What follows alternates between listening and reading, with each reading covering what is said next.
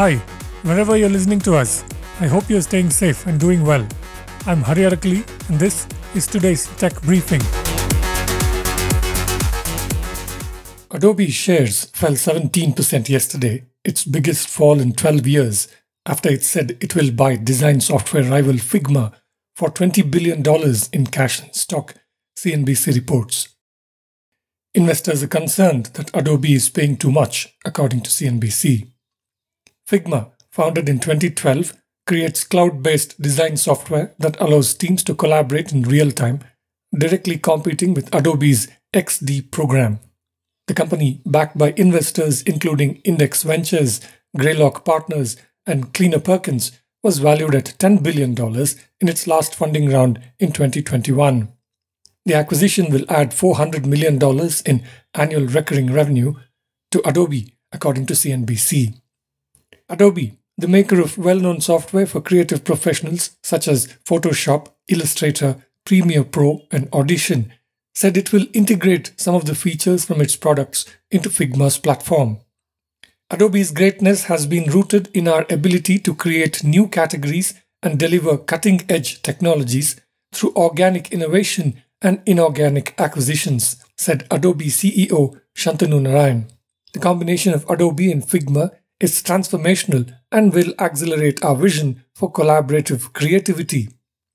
Once the deal closes, Figma co founder and CEO Dylan Field will continue to run the company. He'll report to David Wadhwani, president of Adobe's digital media business, according to CNBC. A Microsoft Outlook bug sends users to 1930 if they try to look for dates beyond December 31, 2029, the register reports, citing a cybersecurity expert who spotted the glitch first and wrote about it on LinkedIn. The application won't let users navigate to a date after December 31, 2029 using the date field, Ctrl G, and abbreviating the year. If they key in the date 01 slash 01 slash 30, Outlook takes them back to 1930, according to the register, which has replicated it on a desktop bound Office 365 Outlook app linked to an online account, the tech site reports.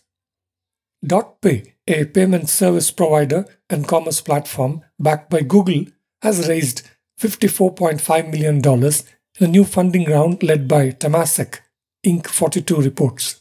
The round also saw participation from PayU, Japan's MUFG Bank, Naya Global Investments, and InfoEdge Ventures. The Gurugram company had previously raised $27.5 million in its Series A round, which was led by Google.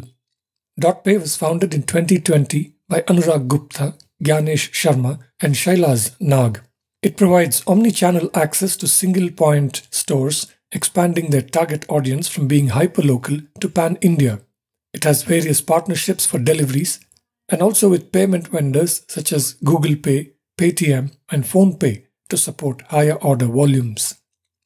Ximcart, a cross-border raw material sourcing startup, has raised $2.4 million in a seed funding led by Matrix Partners India, with participation from Multiply Ventures, Better Capital, and Citius Ventures, and various angel investors, the company said yesterday in a press release.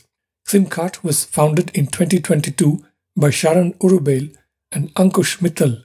The entrepreneurs aim to make importing raw material easy by providing better discovery, quality, transparency, and accountability and eliminating multiple middlemen in the supply chain, according to the press release.